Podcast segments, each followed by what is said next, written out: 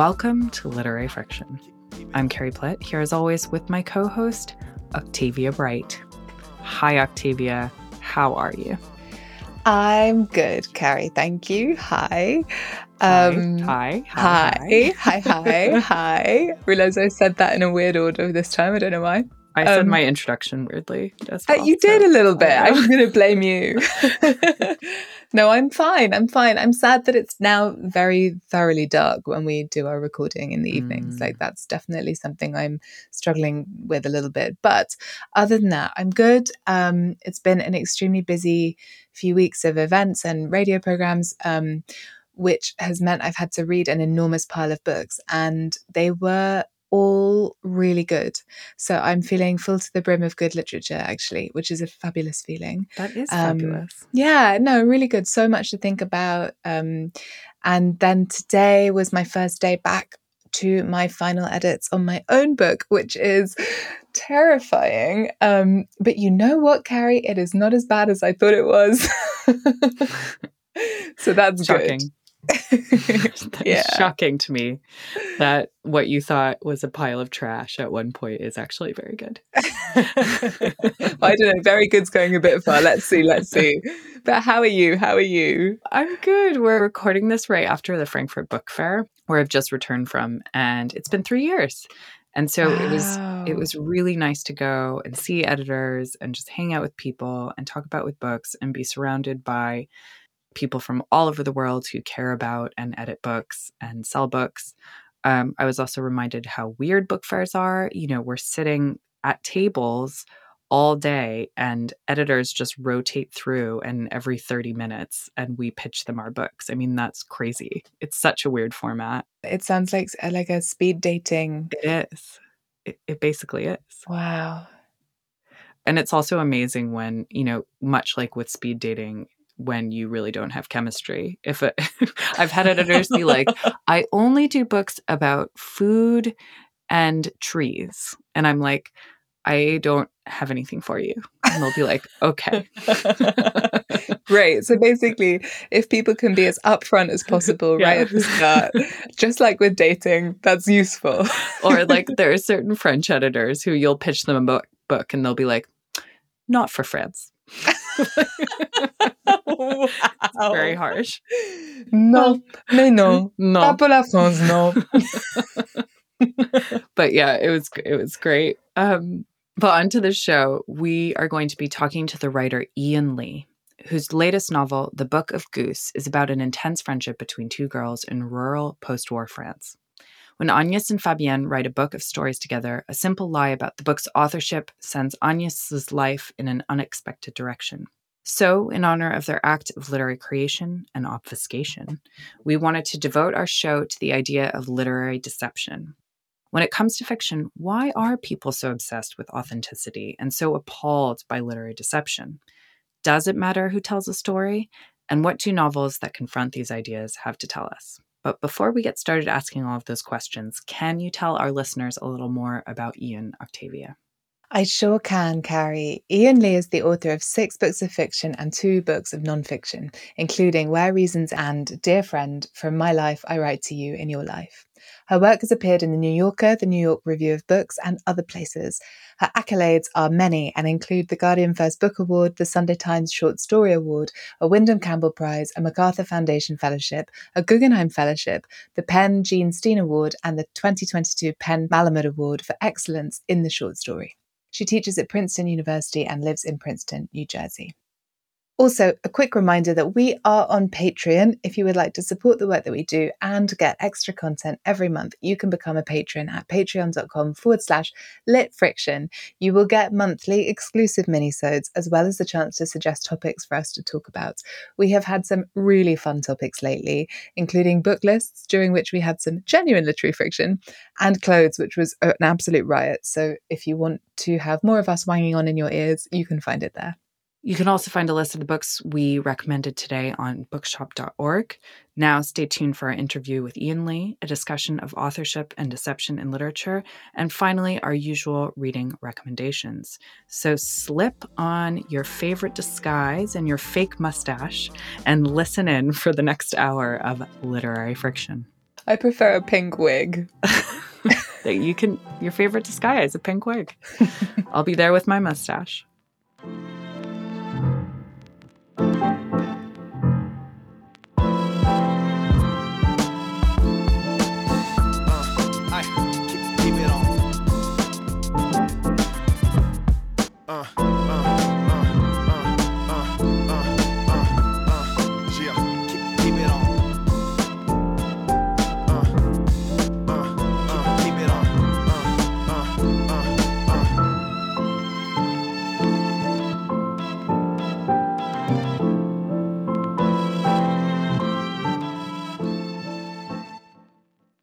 Li, thank you so much for coming on Literary Friction.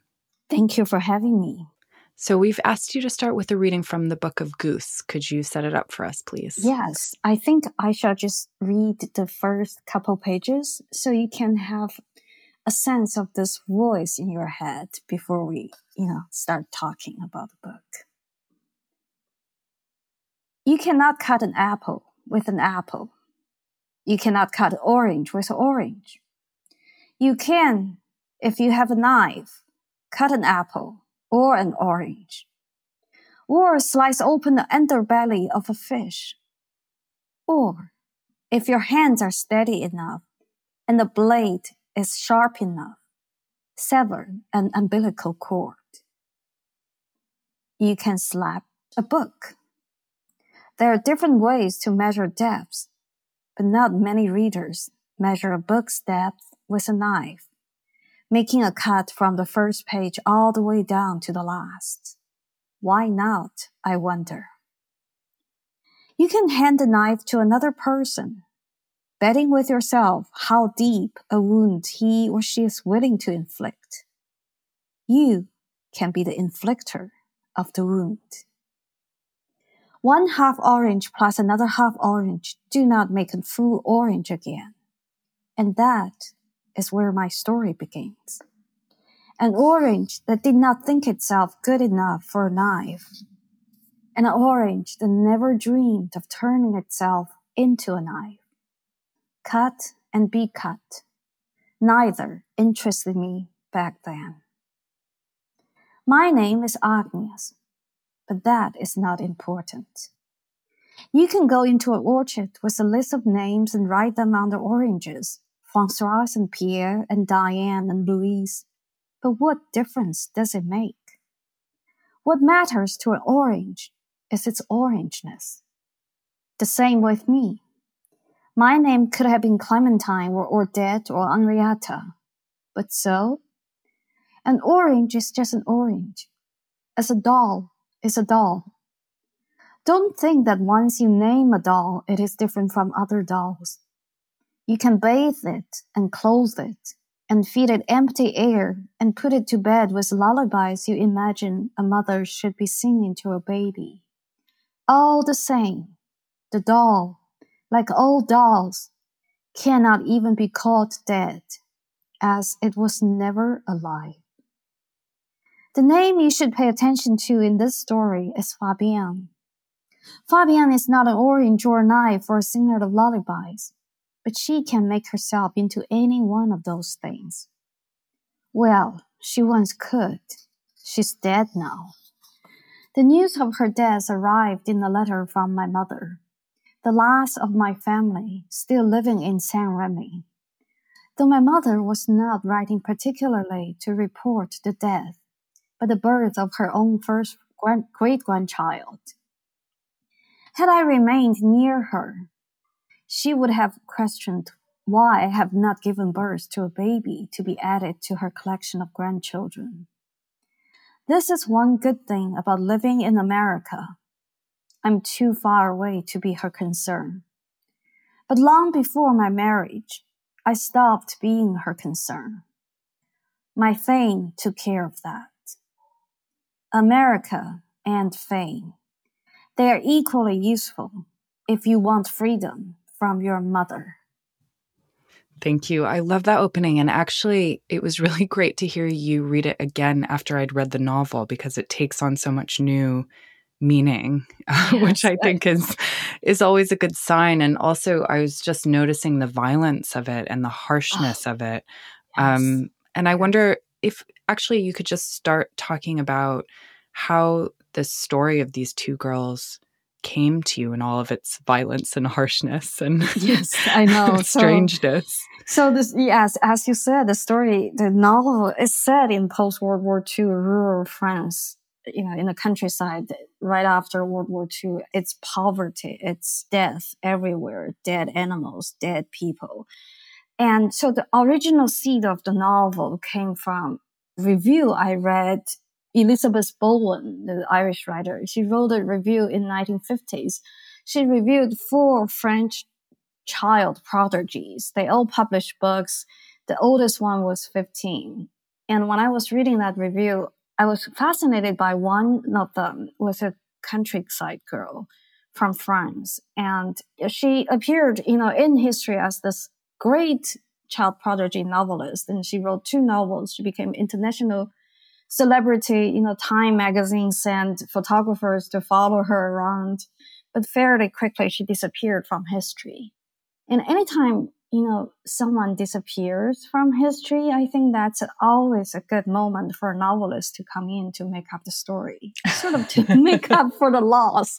And I came in, so this is a long answer to your question. I came in actually with the idea of writing about this period, this story, but not with one girl, but with two girls. I was interested in writing about a girlhood friendship.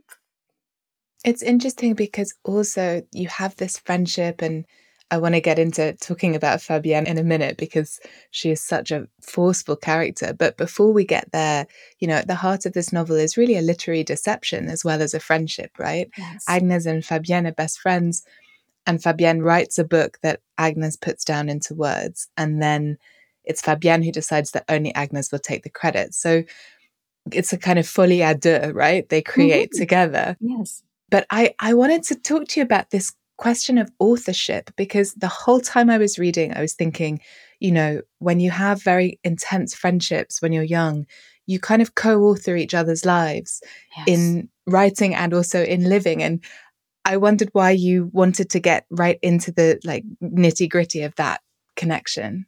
Yes, I think you're exactly right. You know, I think friendship during a specific, you know, period of childhood, I was thinking about, say, between 12 and 14. You know, the children just start to feel the world, but they also, I think, friendship that and during that period the two friends, as you said, they're co-authors of their lives. They really make up the entire world for each other. And I have seen that in many, you know, childhood friendships because this is the period of time when they can make up their own stories. They make up their own identities and they also, you know, make up each other's stories. And for Fabienne and Agnes, it's even more extreme than that because they grew up in the countryside. They grew up in poverty. They did not have food. They did not have toy. They did not have anything but each other. And as you said, it's a literary deception. It's a hoax. Not only did they make up the entire story, but they went out to the world to sell the story to the world, sort of as their little girl's rebellion against a world that's never been nice or kind to them. Yeah. And it's this question of authenticity is so interesting to me. And it, it really made me think as I was reading the novel because so so many people that then read this book are obsessed with whether a country peasant would be able to write it and a lot of them think you know oh she was helped along by this you know kind of educated postmaster who right. wrote it with them, when actually the deception is something quite different from that. Mm-hmm. I wonder why you think people are so obsessed with authenticity, especially when it comes to fiction. Like, why is this something that we return to and we want to get to the bottom of and we we don't want to be duped by? You know, what you just said, it's exactly right. People are obsessed with the authenticity of fiction you know, in a way that there's a little irony there because fiction by definition is something made up. Fiction is, you know, make believe. But as readers, we both believe and we want the make believe to be true. I think that's part of human nature to be closer to something. You know, it, whether it's emotional truth or factual truth. But I think truth rather than fact often comes up in the discussion of fiction's authenticity. So in this case, I think Fabienne and Agnes, as you said, they know their life. They're just writing about their life. And of course, you know, people in Paris, people in England, people would have these questions about can they make up these stories? Can can they be the real authors? Well, yes, they actually can. They not only can, they have told the stories, you know, beautifully in their own way. And also, when the book is published, the book within the book is published, Agnes is treated as though everything she and Fabienne created was real from her own life, right? Like everyone right, just right. collapses the distance between the author and the creation, which is something that happens to authors of all kinds, but I feel like it especially happens to female authors. I, um, and I wonder if, uh, yeah, if you would sort of agree that it's something that feels kind of gendered almost. Absolutely. I think, you know, that's such an acute observation. For instance, like Agnes, when the book is published, she goes out to Paris and she goes out to England, and people really think she has written a real portrayal of French countryside under American occupation. And I think you're right. I don't know why, but I do think, you know, of course, I myself have encountered that when we write fiction, people always want to know which part of it's your life. You know, has this happened to you?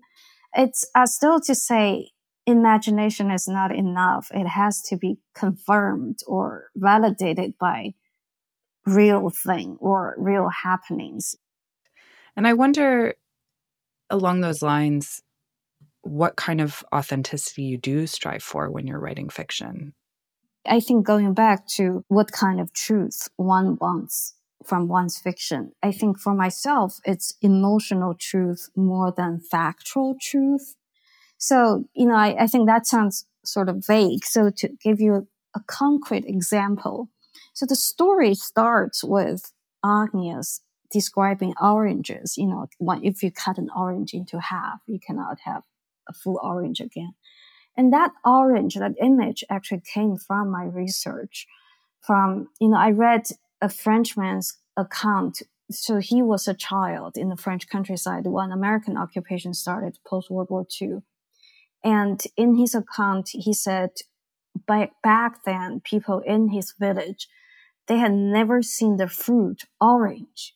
And it's American soldiers who brought the fruit orange to the neighborhood. But he went on to say not only had they never seen orange, the fruit, they had never seen anything in the orange color, in that vivid color. And I just thought, you know, when you do that, I did not have that experience, but I had a similar experience growing up in China what in the 1980s, early in 1980s. I grew up in Beijing, which was a very gray, black, green, you know, dark place. And one day, this was when China just opened its door. One day I saw an American, you know, grad student in the street doing inline skating I've never seen someone inline skating. So it was like someone just floated past me in the street. But he had a neon green backpack on his back. Growing up in China, up until then, I've never seen the color neon green. So I always remember the moment seeing that green, such vivid green. And that was how Fabienne and Agnes felt when they saw orange in their life that intensity comes into the language throughout the whole book as well. And I think there's something about being at that stage of life, these teenage girls or preteen, just at that moment of kind of crossing the boundary over into puberty. And mm-hmm. it is such an intense period, isn't it? And yes. and a period of really intense intellectual development as well, which I think is another thing that I enjoyed so much about this book that you treat the intellectual connection between these two girls really, really profoundly. Um, and we actually recently did a show where we interviewed Lauren Elkin, who just translated Simone de Beauvoir's Oh, novel, The yes. Inseparables. I, have you read it? I it's on my to be read list because I really like the title Inseparables. It's fabulous, isn't it? But honestly, I feel like it would be a very interesting conversation between the Ah. Inseparables and the Book of Goose because they are charting in a very, very different way, but the similar territory of this intense friendship and this intense intellectual development and connection between these two girls. But I um yeah, do you feel like that's a particularly ripe territory for fiction? Yes, absolutely. You know, I, I think in a way, as you said, the, the friendship during one period of development, it's so intense. You know, the, the, the line between the two people, the contour between the two people actually vanishes. They actually become the one, you know, larger being. So they use each other's languages, right? They, they make up language to make their world full. And again, it happens pre, you know, adolescence. So it, there's something sexual about that, but there's some, also something very innocent. And as you said, it's also intellectual because it's really not only about their physical beings, but they're also, it's also about their minds, how they expand their minds together into sort of a bigger mind, if that makes sense. Yeah, at one point, Agnes describes herself and Fabienne, she describes herself as a whetstone to Fabienne's knife, which is, you know, leads me on to actually wanting to talk to you about the spiky, edgy young woman, Fabienne, because she is kind of embodies everything in in the good and the bad that I wished I could have been as a teenager. She is Oh. so untethered in a way. Right, Was she fun to write? Oh, yes, absolutely. You know, I like what you said, you know, that edgy. And I also think you're right. She's, you know, she's wild. She's unruly. She's also, you know, ruthless. She's cruel. But also, I do appreciate, I think she has the kind of imagination. And she also has a kind of purity that, you know, if you look at it, she wrote a book. She has written a book, but she doesn't really care about claiming the authorship because for her, there's something higher than just claiming the credit of having written a book. She's rebellious, but also subversive, but she also does, she does read people very closely and acutely aware of what people want from her. At some point, she says to Agnes, you know, when we write a book, whatever people want, we don't give to them. So I, I would say she is actually one of the most fascinating and fun characters to work with. You know, I, I almost feel that when I was writing about her, I was just following her lead. And it's so interesting to me that this novel is narrated by Agnes and it almost couldn't be narrated by Fabienne. We need, you know, she is like she's almost a cipher for her. And Right. and sometimes the way that you were talking about writing Fabienne, I think is how Agnes feels sometimes that she almost Right. she almost becomes a mouthpiece for Fabienne. And I wonder, did you always want it to be narrated by Agnes? Did you always need her to be the the narrator of this story? yes, it was very clear to me from the beginning that Agnes would be the narrator. You know, she is between the two of them, she's less, you know, she's a little passive, but she's also muddy. I think Fabienne is so wild and imaginative, but Fabienne is crystal clear to me. You know, her violence, her imagination, her subversiveness, everything is clear, but Agnes has her own strength, but I think her strength comes from her sort of always wanting to be part of the experience of being with Fabienne. You know, in fact, when Agnes is launched in Paris, she's able to hold, you know, that position of a child prodigy very well and she can perform well. But she has an ambivalence about her own strengths. So she tones it down. She wants to always to be with Fabienne. And that kind of narrator to me is more interesting because of her muddiness. I always think of her as a muddy girl. You know, her mind is a little muddy and I like that. Yeah, I like that too. And I think it really works in the first person too because you see her you see the muddiness coming through, her struggling Right. with her own telling of the story and her own narrative and her own needs and wants. And um I read in another interview something that you said about the first person being a breakthrough for you. And I wonder if you could talk about that. Like what's what yeah. was what changed when you started writing in the first person? Right. So, you know, the longer history is I used never to use first person because I feel when I was younger, when I was first, uh, when I first started writing, I tended to hide myself behind characters, behind third person narrator. So there was some security in that. There was a little bit of safety in hiding yourself or entirely erasing yourself from a book and yet knowing, you know, the self was there. But I, I think as one grows older or as one, mat- one matures, sometimes, you know, one can change one's mind. So I feel that I have changed my position. The first person narrator, I, I wrote a nonfiction book in first person narrator called Dear Friend from My Life. I write to you in your life, which directly dealt with my own life.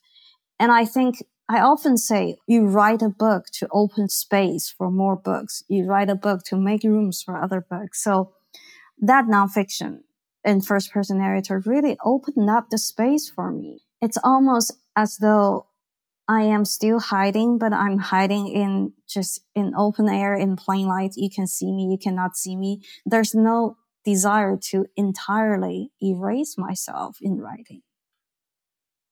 That's beautiful. um, and uh, uh, on a completely different note, a lot of this book is set at a finishing school in England where Agnes goes after her novel is published. And there is a very rich tradition of novels set in boarding schools and mm-hmm. particularly boarding schools for girls. Right. And as I was reading, I was just thinking, this is such a good setting for a novel. and I wonder, I wonder like what why did you want to go there and were you thinking about those other books in that tradition as well? Right. It's funny because the original seed of this novel, that girl author did also go to oh, English okay. boarding okay. school. It's very convenient to just follow her trajectory to go to English finishing school. But as you said, I do think there are like a, a lot of great books set in, in boarding school. I think partly that age, when you gather any group of girls, there's plenty of drama, right? There's plenty of opportunity for each girl to be themselves and also to be others, to want to be others. So I particularly, I was thinking about, you know, the prime of Miss Jean Brodie. That's not mm. in the boarding school, but it was still in a girls' school that age. So, and also I read some of, uh, I think her name is Angela Brazil. she had a, oh, I, I, yeah, I worked on a book that talked about her. She writes these amazing like boarding school exactly. novels that were yeah. incredibly popular in their time. back then, before yeah. there there was YA novels and her she she wrote these books set in all sorts of big houses around in English countryside. It was fascinating. So I think it's a good opportunity for my character for Agnes to go out to the world, you know. And the other thing is I would say I love Fabienne Agnes so much that I, you know, had I had a great, you know, dream, it was for them to stay always together. But as a novelist, you cannot have that. You know, if your characters wanted to stay together, you sort of have to part them, right? You have to separate them. That's, the bad thing about novelists is you never give your characters what they want. So I think a natural way to separate them is for Agnes to go out to the world, to experience the world when Fabienne stays back in the countryside. So the English finishing school is a natural step for Agnes to be launched into the, the bigger world. And it also allows you to engage with this uh, idea that those kind of elite or so called elite institutions have, right? Where they shape their charges into right. a particular product almost. And I mean, I don't want to give too much away, but there is this character, this headmistress, who is utterly terrifying and also to me as like a, a, a, kid who grew up in england i i met teachers like her i'm ashamed, i'm afraid to say and they you know it, it was a very um a very chilling kind of description of a particular kind of kind of class uh, mm. narrative that is very English in my mind. Um, but yeah, could you talk a little bit about her and what inspired her? Right. So so I'm so glad you said you recognize her. I feel like a lot of my English readers, they all seem to have an experience of a Mrs. Townsend. They would say, clearly she is a quintessential, you know, English character, British character, right? So yeah, she's an archetype for sure. I for know, sure. I know. So yes, and I think in a way, I you know, back to the original story, it's a literary hoax. Anytime a literary deception, literary hoax happens, it's because some people want to gain something out of it. And Mrs. Townsend and, you know, along with the Parisian editors and publishers, they all want to gain something. They want to gain something. They want to manipulate and exploit these young girls. And so Mrs. Townsend is a very concrete example of that. I also like that actually Agnes is also exploiting Mrs. Townsend. So I think it's it's always interesting to see who, or as a novelist, it's always interesting for me to see who has power, who has real power, and what kind of power, you know, dynamics exists between two characters. So, so Mrs. Townsend is, you know, chilling as she is. She's also, she's a very fun character to write. I love how you talk about your characters, um, you know, being fond of them and being sad that you have to do things to them. And I wonder, you know, do they stay with you after you write a novel? What's your relationship like with your characters throughout your life? Right. That's such a good question. I, you know, sometimes I feel bad for my family because I always feel like at any given moment, I live with a set of characters in my head, but they are. they're not visible to my family. They do not know they share my life with another set of people. So, so I do, I do. So I think it, I have been told before that I talk about my characters like real people because they are real to me. They're really, they live their lives in my head. You know, I feel that I'm sad for them. I'm happy for them. Sometimes I'm baffled. Sometimes I get into argument with them, really just or fight.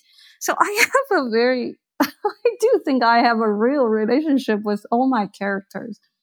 But with Agnes and Fabienne, I would say this pair means especially just probably more than any characters I've ever written. I feel that, you know, they, they have said things, they have done things that not only they have wounded each other, they have wounded me too while I have been working on the novel. Hmm. I can totally feel that. the last question I want to ask you about is about the style of your prose, um, mm-hmm. which in this book, it strikes me as incredibly precise. Mm-hmm. And I think that's a feature of a lot of what you write, even if the voice changes, you know, this right. precision of language. Right. Right. And I wonder if you think that about your prose and if that's something you strive for and and if so, you know, how how do you achieve that? How do you come to that? Right. I do. I'm I'm so happy you're mentioning that because precision is possibly one of the most important thing or if not the most important thing for myself in writing. I think, you know, precision means clarity to me. It means efficiency. Also, it means every word has to be a word, you know, I think cliches are cliches is because they're ready-made words and people use them like circulate them all the time, just like cash. To me, I want to be just, I want every word I put down as a real word, which means I spend a lot of time just looking at words. I look up words in the dictionaries and I cut words out and see if I can live with, you know, a few, live with fewer words for anything. And there's something very sharp about if you can, it feels sharp and clear when you can write precisely. And that is my dream, just always to write precisely. Well, Yiyun Li, may you always write precisely. Thank, Thank you, you, so, so much. much. I, I don't talk precisely. I know that. You you actually do. You do. Yeah, I disagree. oh wow! Thank you. I, I I thank you. That's a that's the best wish for for me as a writer. and thank you so much for coming on our show Oh, today. Thank you so much for having me.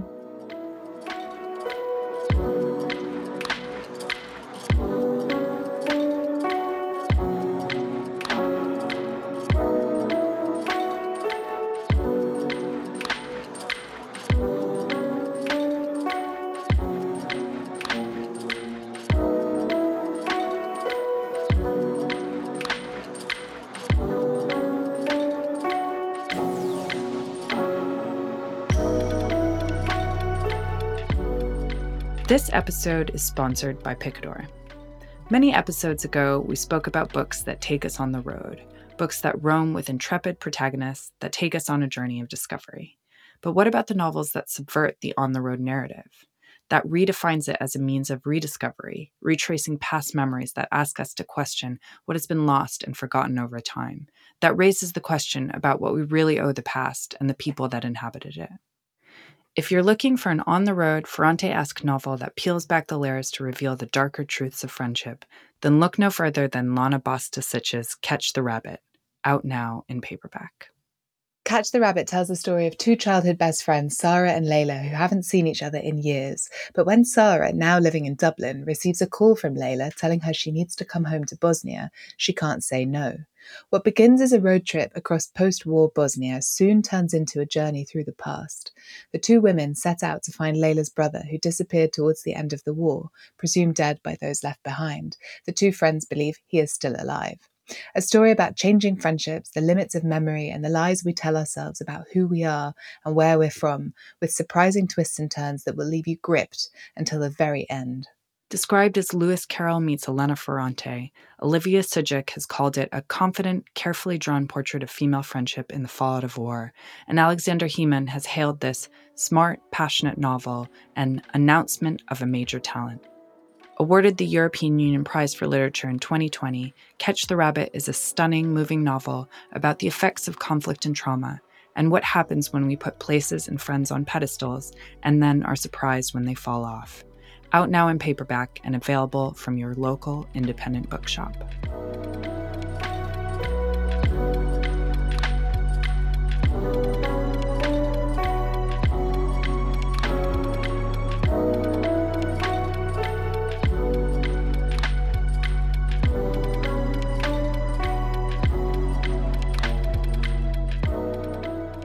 So, our theme today is literary deception. And I want to start by asking a question about authenticity.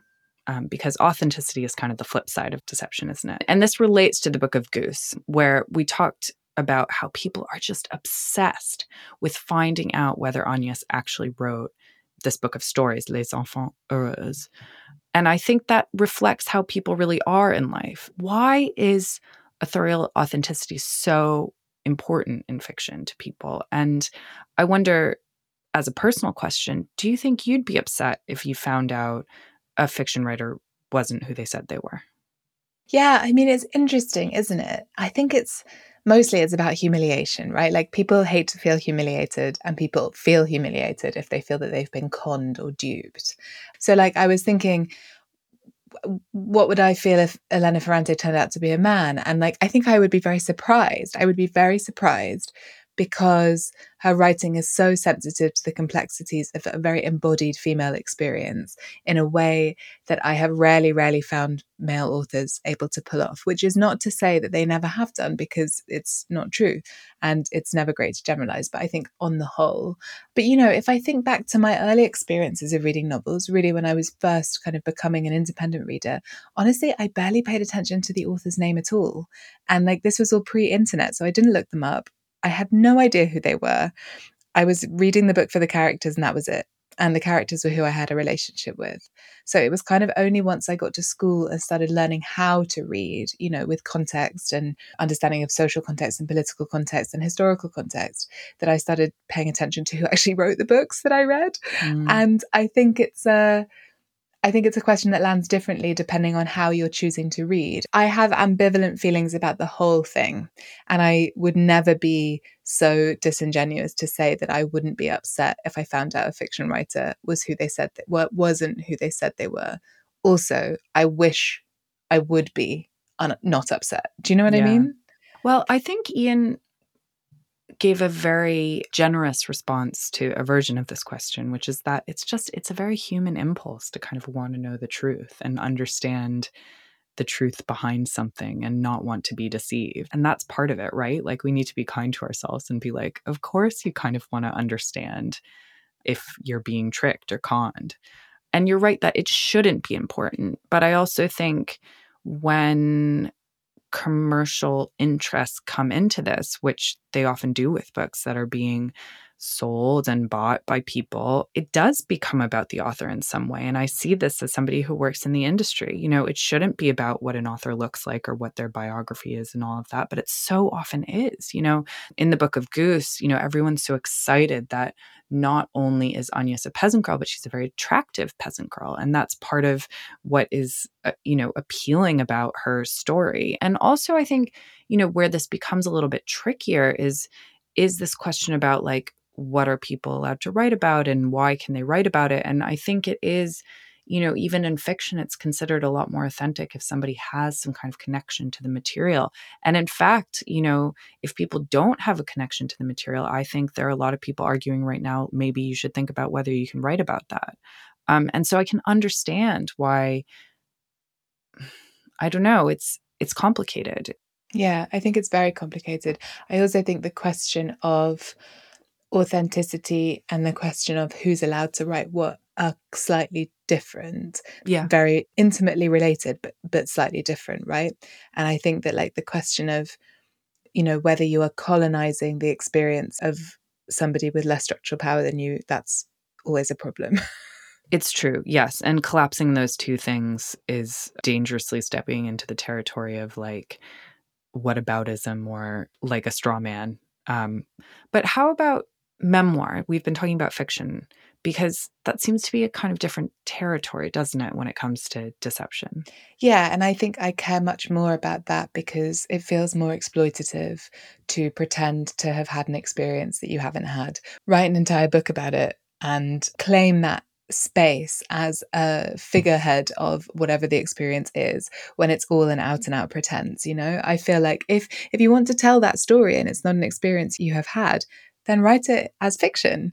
And I think the reason that people don't always do that is a very cynical one. And it's about money and it's about fame. And it's about the fact that often it's easier to get a publishing contract with a memoir because, especially in the last kind of, I don't know, five to 10 years, this obsession with, with authenticity seems to have come even kind of further forward onto the surface. I mean, I, I wonder if it's also a bit to do with the way that our world has been shaped by things like social media and the fact that we have this kind of direct access into the lives of so many people we never before had, and the fact that authors and artists also are having to sell themselves on those platforms, not just through the medium of their work. Yeah, it's interesting because, in some ways, like all memoirs or stories that people tell about their life are contain some element of fiction. You know, how could they not? As soon as we start writing a narrative about something, we're already blurring the boundaries. And, you know, we know how memory works. You've just written a whole memoir. Even when I've been writing little things about my life and things that happened, there's so much that is unclear and unknown for me at least i also have a particularly bad memory but i'm sure that's true of other authors you kind of have to fill in the blanks but that is not the same time as misrepresenting your life full scales and and it, you're right it is very cynical and it can be harmful so i think the best example of this is a memoir called go ask alice yes which oh was oh supposedly a memoir by an anonymous teen who like Al- called alice who falls into drugs and vice in the 60s and suffers for it and it was actually written by a Mormon housewife as a cautionary tale. And that is harmful, right? That's somebody 100%. pretending that something actually happened to warn people off, experience, and scare them. Yeah, it has And this like really sinister agenda. Really sinister. I maybe have a little bit more sympathy for maybe the other most famous case is um, James Frey's A Million Little Pieces. Mhm. which was a memoir about you know this this terrible childhood that he'd had and addiction and it was you know when people looked into it basically he'd made up a lot of details of that story and maybe this is too generous but i can't just help but think you know there's a really cynical version of that story but there's also a version of a story where somebody starts to believe their own self deceptions I think even that that kind of hoax, I feel, you know, people exaggerating things about their lives are sometimes coming from a place of lack of self-knowledge rather than true like cynicism. Yeah, I think there is a really important distinction to be drawn between the meaning of the word fiction and the meaning of the word memoir. But I think that at the heart of good memoir writing has to remain truth. Otherwise, it's fiction. Yeah. And, you know, I often get, I like to sort of blur the boundaries of things and of different categories of writing. And I think that writing that does blur those boundaries is really phenomenal, but it's honest about the fact that it's blurring those boundaries. That's what I always want. I want the honesty of the project to be evident and the times that it ruffles my feathers are when it's there's just a profound dishonesty to it i think that's where that's how i would draw those territories does that make sense That's a good principle to live by, honesty. i'm very principled okay, but so how about the trope of deception or disguise in novels, getting back to fiction? Why do you think it's an interesting theme to play with? I think because it's a really deep seated human fear. No one likes to be deceived, right? And it's something that every human being experiences at some point or another because human beings are unreliable and we lie to one another all the time. Big lies, small lies, you know, lies that have a hugely damaging effect, lies that have barely any effect at all, lies that go undiscovered for entire lifetimes, you know, especially when when people want to make their own lives easier or when people are ashamed of something or when they're trying to manipulate a situation to get what they want you know show me a human being who says they have never told a lie and i will show you a liar honestly. Um, and i think that's why we're compelled by it because it's something that is so profoundly human. We all do it. We all know also how hard it is to keep it up. And i think that everyone can understand that to keep a lie up over a long period of time especially a really really high stakes lie is exhausting and kind of impossible. And I think the only people who can do it are so profoundly cold and compartmentalized that they become almost inhuman to us in the, in the story, right? Like the talented Mr. Ripley, those characters. Totally. But as we learned in the movie Liar Liar, starring Jim Carrey, you can't tell the truth all the time, Octavia. We have to lie a little bit. What do you mean? I take the so tricky. path of absolute candor, Carrie. That is, I am a Vulcan at heart. Yeah, no, you're so right. I agree with everything you've just said. And I think it's also that extra layer of like fiction itself is already a deception of some kind, or not a deception, but it's a story, it's made up, it's make believe. And so when you're writing fiction that is also about lies, it's such a rich, rich text. It's like it's referring to itself in a lot of ways. And I think that's what is really special about the Book of Goose. And then finally, I think something I was thinking related to this was I, there is just a thrill within novels of giving characters an access to a world that they would not otherwise have access to through disguise or deceit. And for some reason, the book that came to mind, or the books that came to mind, were this series called uh, the, which was known as The Song of the Lioness, which was like a, a, series of YA novels that I read as a kid. Did you come across these? No. Um, about Went into it already. this girl named Alanna. They're by an author named Tamora Pierce, and she wants to be a knight. And so she dresses up as a boy and goes to like night school.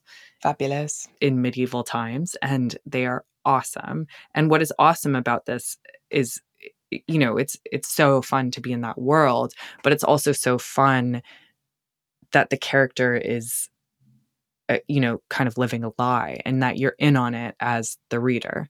And I think there are lots of great stories. I mean, Mulan is basically the, the, version of that story, too. There are so many great stories like that of where we're following a character into a world that they must disguise themselves to be a part of. I mean, Shakespeare was the OG, right? Oh, yeah, baby. so, um, what is your recommendation on our theme today, which is literary deception? Well, I wanted to recommend a play this time Ooh. called Who's Afraid of Virginia Woolf by Edward Albee. And it was the first thing that sprung to mind because it's about deceit and it's also about humiliation, but it's really also about the psychology of where the compulsion to lie comes from. So the set piece is a straight couple called Martha and George who have a younger straight couple over for dinner and they basically play out the toxic dynamic of their marriage in front of their guests and it gets more and more drunken and more and more extreme. And it includes this enormous lie that they have perpetuated for years. I'm not going to say what it is you should read the play. It's fabulous to read actually as well as to see. But anyway this lie comes to a really explosive head that night and I think why I love it is because it actually at the end rips off the facade to show the wound that's usually there at the root of a lie. And it, it ends in this very kind of poignant place. I have never read it nor seen it. So I guess I have to. Yeah, you must. What's yours? Mine is a novel called The Lying Life of Adults by Elena Ferrante, which we um, we interviewed the translator Ann Goldstein on the show. If you're interested and have not listened yet, but this is a novel about a teenager named Giovanna in 1990s Naples and her basically her entanglement with the affairs of the adults in her life alongside her own personal and sexual awakening so lying is in the title of this novel and so it's very appropriate for this theme but i love the ways in which deceit plays out in every aspect of, of the stories of course it's about the lies that the adults in giovanna's life are telling you know their affairs and and you know deceptions to her but it's also about the lies she is telling herself and about the lies that we're fed from society about how to be and what to do and how we make ourselves. And just these layers and layers of deception that we all have to wade through. And we all have to wade through, especially when we're in our youths and trying to kind of forge our own life as adults. And I at least ended the novel wondering if there's any way that a life can be lived fully truthfully or whether that's even something to aspire to. I think in some ways that like ferrante has a very bleak view of this and mm, definitely. I, I really love this novel. Yeah it's a cracking one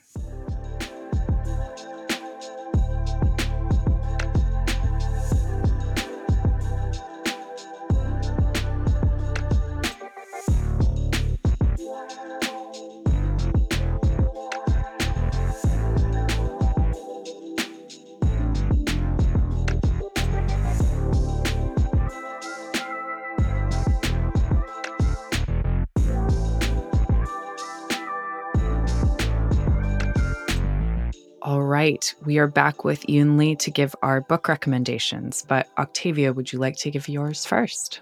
I would love to. I am extremely enthusiastic about this book. Um, it's called Our Share of Night by Mariana Enriquez, who's an Argentine writer. Um, and this book is so massive. it's a really big, long novel. And um, it was it was a bit daunting when I picked it up, and I loved every single page of it. It just completely, completely absorbed me. It's so powerful. It actually gave me nightmares, legitimately. Um, and I guess it's kind of being marketed as a horror story, but it is. I think to to just say that would be to do it a disservice or to make it sound um, like it lacked a certain amount of emotional depth, which it definitely has. So it's set in Argentina during the brutal decades of the military dictatorship, um, which hums along in the background of the story. But the real focus is about this guy called Gaspar, who's a child at the start of the book and kind of a, a young man by the end, and his father Juan. And his father has these strange supernatural powers. So he's a medium, he can communicate with the dead.